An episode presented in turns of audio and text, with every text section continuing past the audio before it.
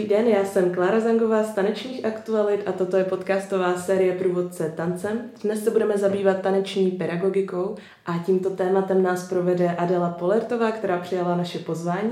Adela Polertová je bývalou solistkou Hamburského divadla a také Národního divadla a několik let je již také pedagožkou a zakladatelkou své vlastní baletní akademie Adely Polertové. Já vás moc vítám a děkuji, že jste přijala naše pozvání. Dobrý den a mnohokrát děkuji za pozvání. Vážím si toho, že jsem tady. Adelo, co vás dovedlo k tomu, že jste založila vlastní taneční školu a nevyhledávala jste vlastně ty již existující instituce, nebo spíše, že vám nevystačily jen ty existující instituce? Přiznám se, že téma založení vlastní školy nebo vlastní baletní akademie bylo trošičku náročnější, protože už když jsem aktivně tancovala v Národním divadle, tak um, jsem učila a přiznám se, že jsem začala učit uh, víceméně hlavně kvůli penězům. V Národním divadle jsou tabulkové platy a všichni moc dobře vědí, že to není úplná uh, legrace a tak jsem si přivydělávala uh, vlastně učením. A přiznám se, že i když jsem to zpočátku docela zatracovala, tak mě to začalo neskutečně bavit. A objevila jsem v pedagogice a v předávání těch zkušeností neskutečnou volnost a ohromnou volnou ruku. Protože když jste interpretem a tančíte na jevišti a tančíte v choreografiích někoho jiného, tak si nemůžete dovolit být až tak svobodný.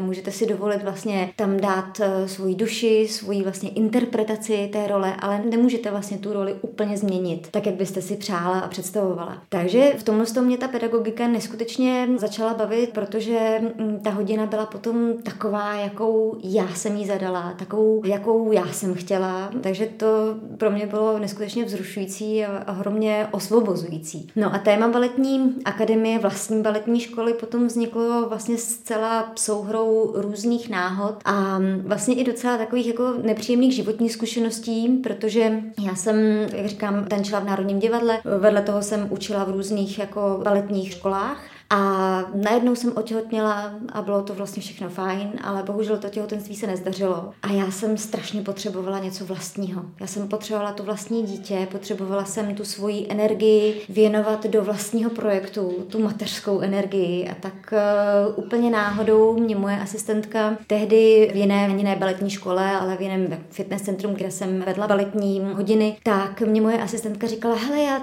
tam ten prostor v té černé labuti, jako jestli bys o tom měla zájem, já znám paní majitelku a takže tam vlastně už ani nebyla otázka, jestli ano nebo ne, ale kdy. A tím, že prostor v Černé labuti, kde nyní sídlíme, byl nejen úžasný a krásný, měl neskutečně jako skvělou atmosféru a takovýho genialuci, tak eh, mě samozřejmě hrozně bavilo, že je to černá labuť, která sídlí vedle bílé labutě, takže jsem si založila vlastní jako labutí jezero, takže to bylo úplně jako bomba, boží, jo? že i, i takhle vlastně všechno najednou prostě do sebe zapadlo, já jsem konečně měla to vlastní dítě, já jsem konečně jako měla to vlastní labutí jezero a kde jinde baletní škola než v černé labuti, tak to je to bylo docela tematické, takže proto moje baletní škola. Nicméně, abych to trošičku odlehčila, tak eh, všechny věci mají šťastný konec a i moje těhotenství má nakonec šťastný konec a dneska vychovávám tříletou dceru Toničku, takže mám děti dvě a nejen můj baletní akademii, ale i Toničku a je to pecka, je to paráda. Hrozně to užívám. Vy jste říkala, že zpočátku byl ten váš přístup k té pedagogice spíše pragmatický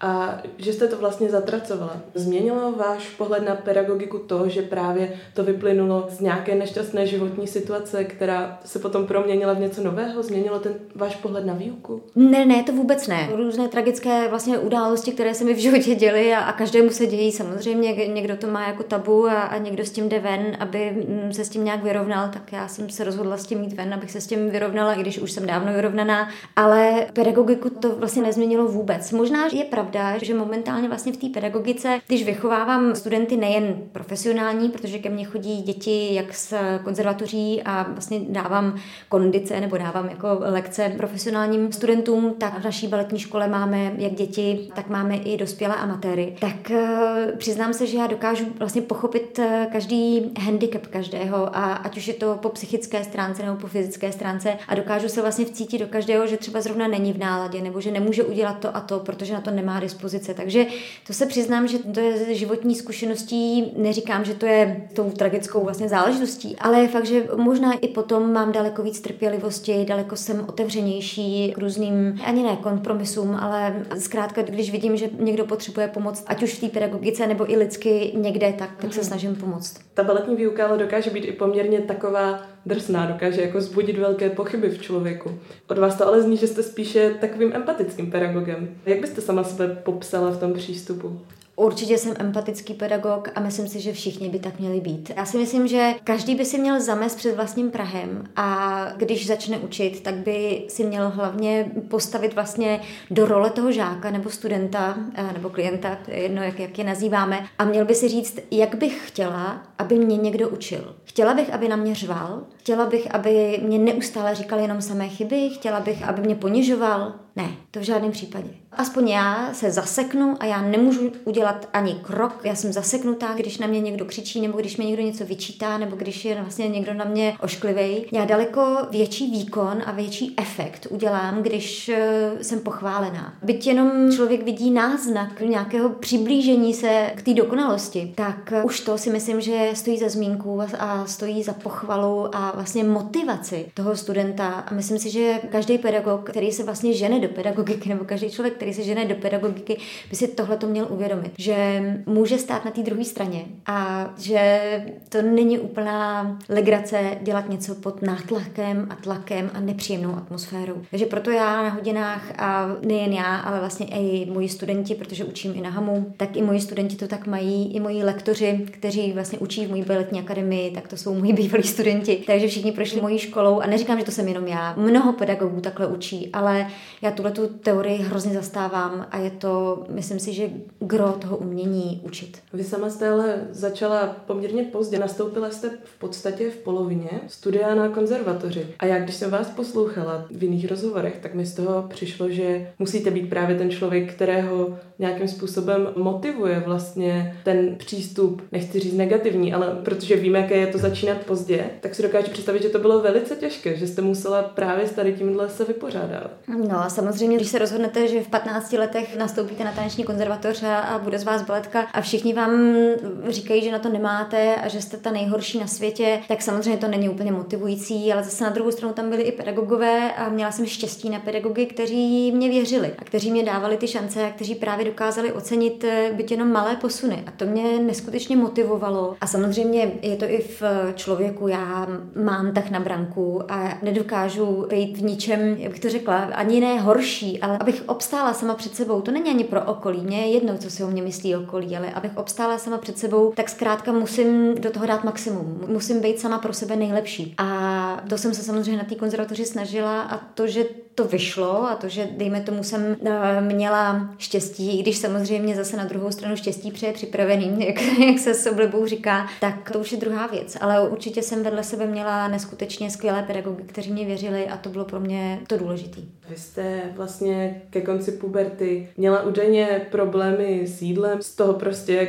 dívky často ke konci puberty přiberou. Pokud toto dneska pozorujete u některých svých žáků, tak jak k tomu přistupujete? Snažíte se jim pomoct, když s tím máte sama zkušenost? Ano, určitě. A i sama tu zkušenost vlastně jim řeknu a snažím se s nimi o tom eh, mluvit, protože eh, samozřejmě speciálně, když se dáte na dráhu profesionální baletky a studujete, dejme tomu na taneční konzervatoři v Praze, jako jsem studovala já, a najednou z ničeho nic v těch 17 letech nakinete, protože se z toho eh, děvčátka stává ženská, tak je to problém. A máte pocit, že už nic nejíte a že už jako nemůžete, ale to tělo kine, protože prostě se z něho stává žena. Je to samozřejmě příroda a je to jasný. Taky jsem u mě například stejně tak, jak eh, rychle jsem nakynula, tak rychle jsem zase splaskla.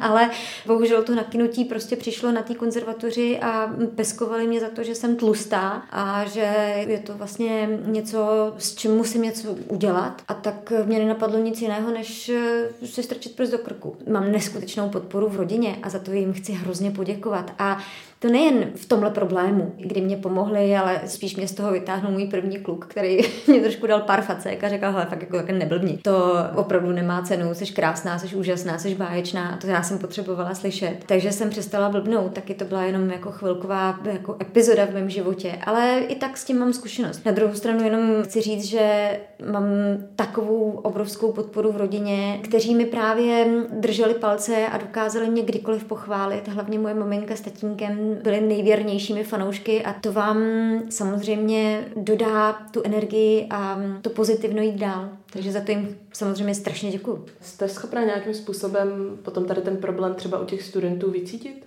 Jak kdy. Takovýhle věci jako bulimie nebo mentální anorexie jsou vlastně dlouhodobějšího rázu. Velmi často se stává, že si toho strašně dlouho nevšimnete. Až najednou z ničeho nic vidíte, že holčička je kost a kůže a už eh, neříkám, že se s tím nedá nic dělat, vždycky se s tím dá něco dělat, ale je to problém, který je hrozně tichý.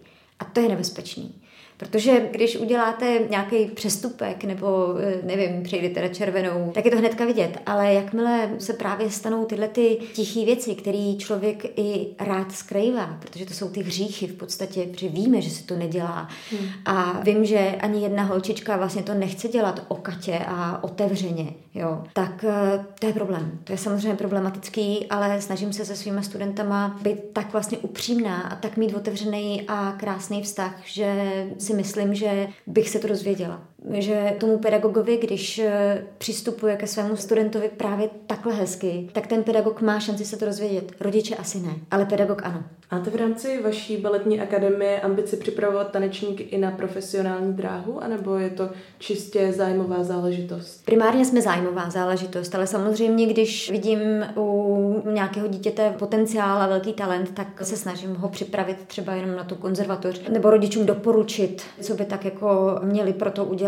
aby se z holčičky nebo i z chlapečka, měli jsme tam strašně šikovní kluky, aby se z nich stali profesionální tanečníci. Měla jsem i maminku, která za mnou přišla a říká, to víte, jako náš chlapeček a já si nejsem úplně jistá a já jsem na tom klukovi viděla, on, že on tím baletem žije že on nemůže pro nic jiného žít. Tak jsem, neříkám maminku přemluvila, ona tušila, že asi ta odpověď bude jasná, ale mám radost, že jsem pár rodičů, dejme tomu, trochu ovlivnila a těm dětem jsem malinko pomohla k jejich snu. A jestli ten sen promění ve skutečnost, to už je na nich. Ale vždycky mám hroznou radost, když to dopadne dobře. No. Vy jste pro Český rozhlas říkala, že úplně nejradši učíte začátečníky a amatéry, kteří to vlastně dělají zájmově, ale když jsem se dívala na váš rozvrh, tak jste byla vedena pouze jako lektor u masterclass. Nemáte už čas na tady tuto práci, která vás baví nejvíc? Přiznám se, že dřív jsem učila prakticky všechno, jak začátečníky, mírně pokročilí, měla jsem tam i dětské hodiny a samozřejmě ty masterclassy. Nyní už mám jenom ty masterclassy, ale je to zkrátka eh, kvůli mé dceři, protože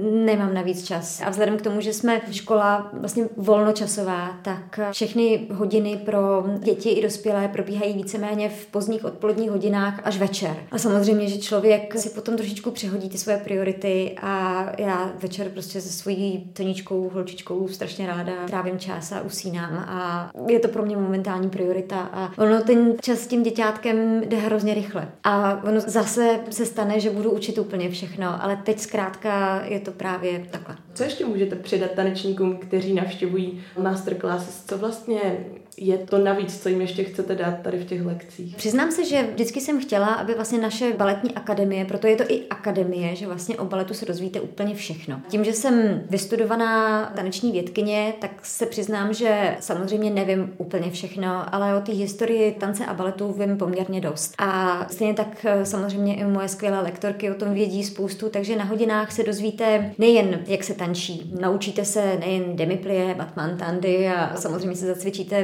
plnohodnotný trénink, ať už jste pokročila nebo začátečnice, tak ale máte tam navíc právě i zajímavosti z historie tance a baletu. Klienty táhneme do toho zákulisí. Neříkám, že úplně drby se tam dozvědí, to asi úplně ne. Většinou říkám spíš drby, jako že jsem tamhle spadla a tamhle mě to nevyšlo a tak dále, tak to mě přijde zábavné, aby viděli taky, že ne vždycky se to povede. Že i já jsem se vyválila na jeviště Národního divadla.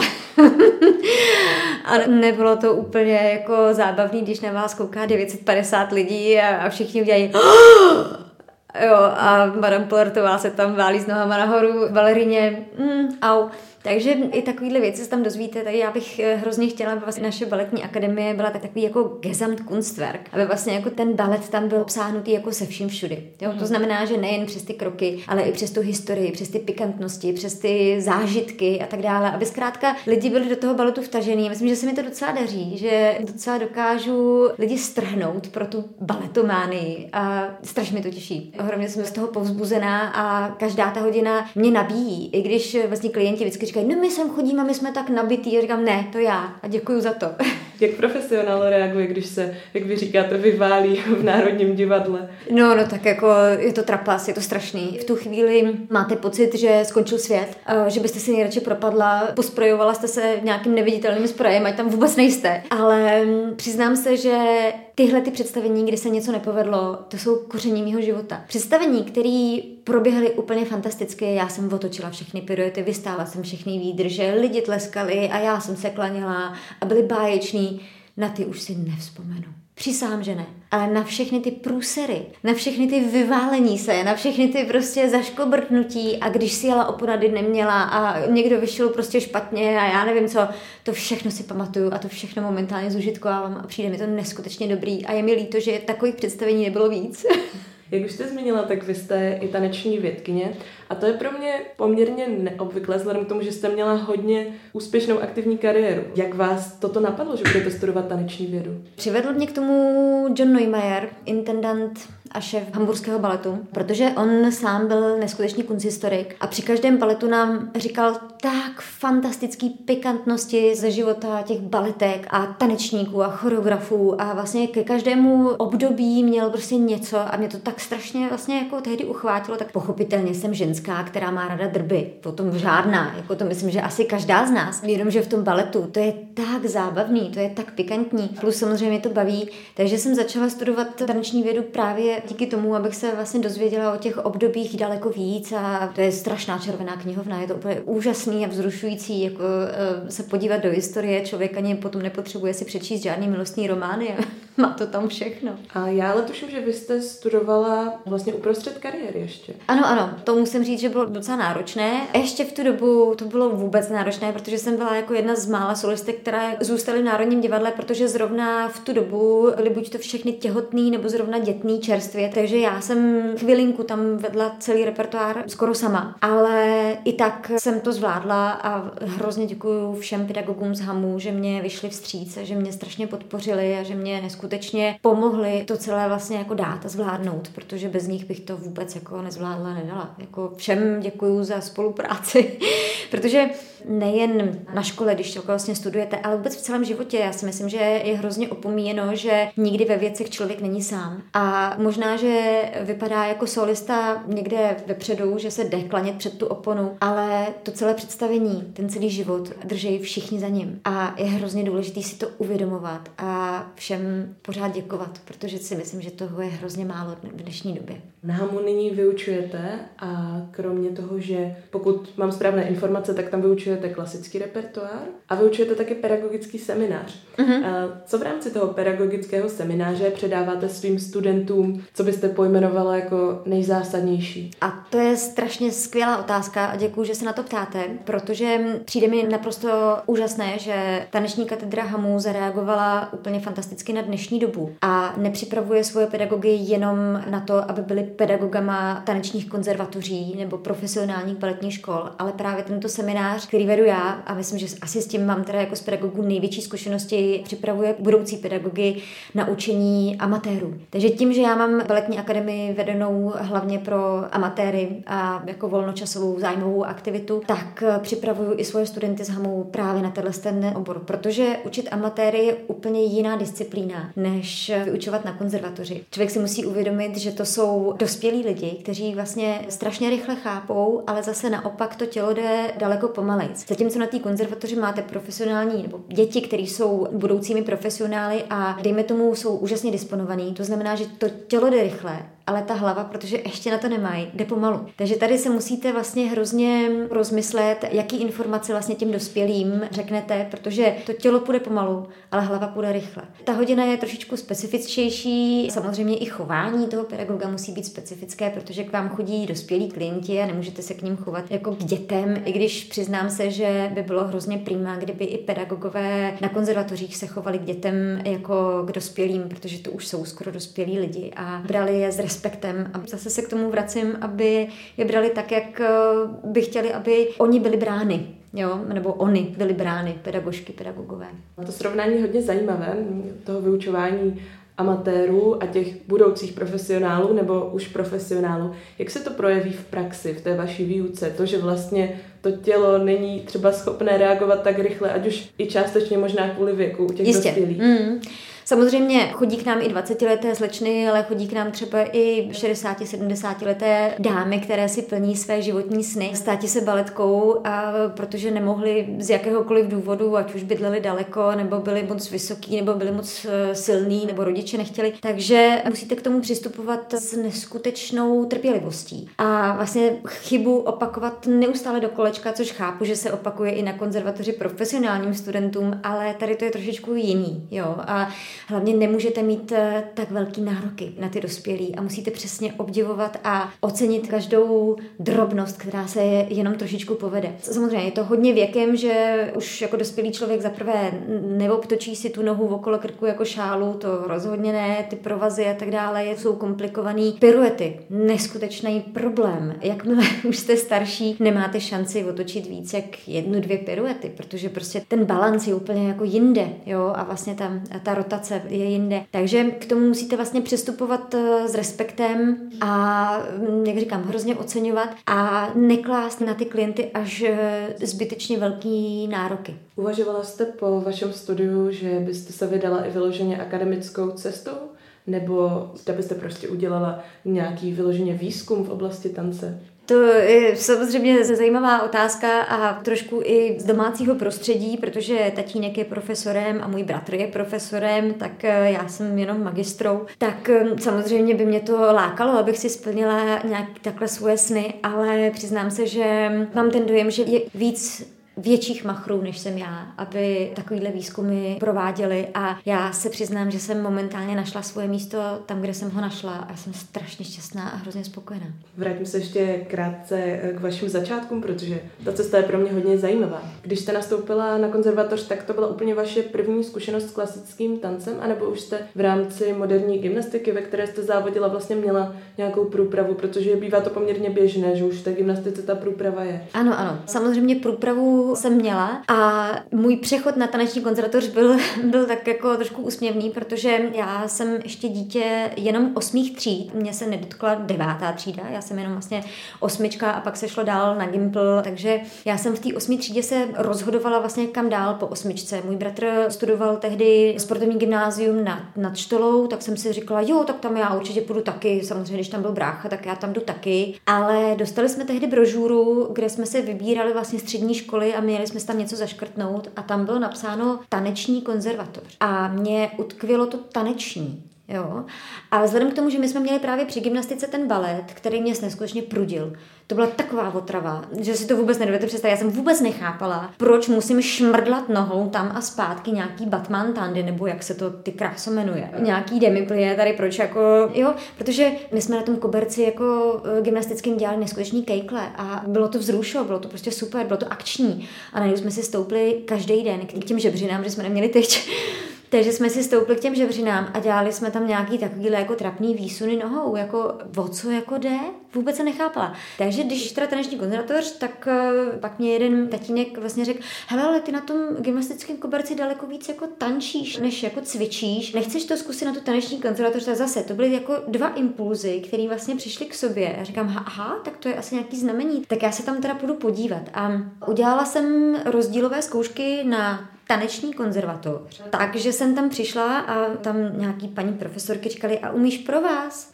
Co to je za otázku, jako umím pro vás? Já jsem gymnastka. Z který lavičky nebo z který židle to tady chcete ukázat, jo? Abych vlastně to neměla vejš. A tak oni tak jako na mě koukali, trošku zesinali, říkali, aha, dobře, a umíš most? A říkám, no a chcete jako tu slzičku, že my jsme dělali vlastně mosty daleko víc a slzička znamená, že se vlastně chytnete rukama až kotníku, jo? A tak jsem jim to tam předvedla, oni viděli hadí ženu. Říkali, no ty krásy, to jsme tady snad ještě ani neměli. A říkají, dobře, tak zítra nastupuješ. Říkám, jak jako zítra? Já že musím dokončit tu osmou třídu a pak teprve bych jako se rozmyslela. No ne, ne, to, to v žádném případě rozmyslet, zítra. Takže jsem měla opravdu jako jeden den na to, abych se rozmyslela, jestli teda ta taneční konzervatoře, furt to tam bylo to taneční, mě, mě hrozně bavilo tancovat. Já jsem na tom gymnastickém koberci furt jenom tancovala, všechny rozhodčí se těšili, až tam přijde zase ta polertová, protože ona bude tančit a bude to show a bude to prostě jako boží, jo. A najednou já jsem ten druhý den teda, jako ano, přišla jsem na tu taneční konzervatoř, tam všechny všechny ty holčičky s těma drdulkama úplně upjatý.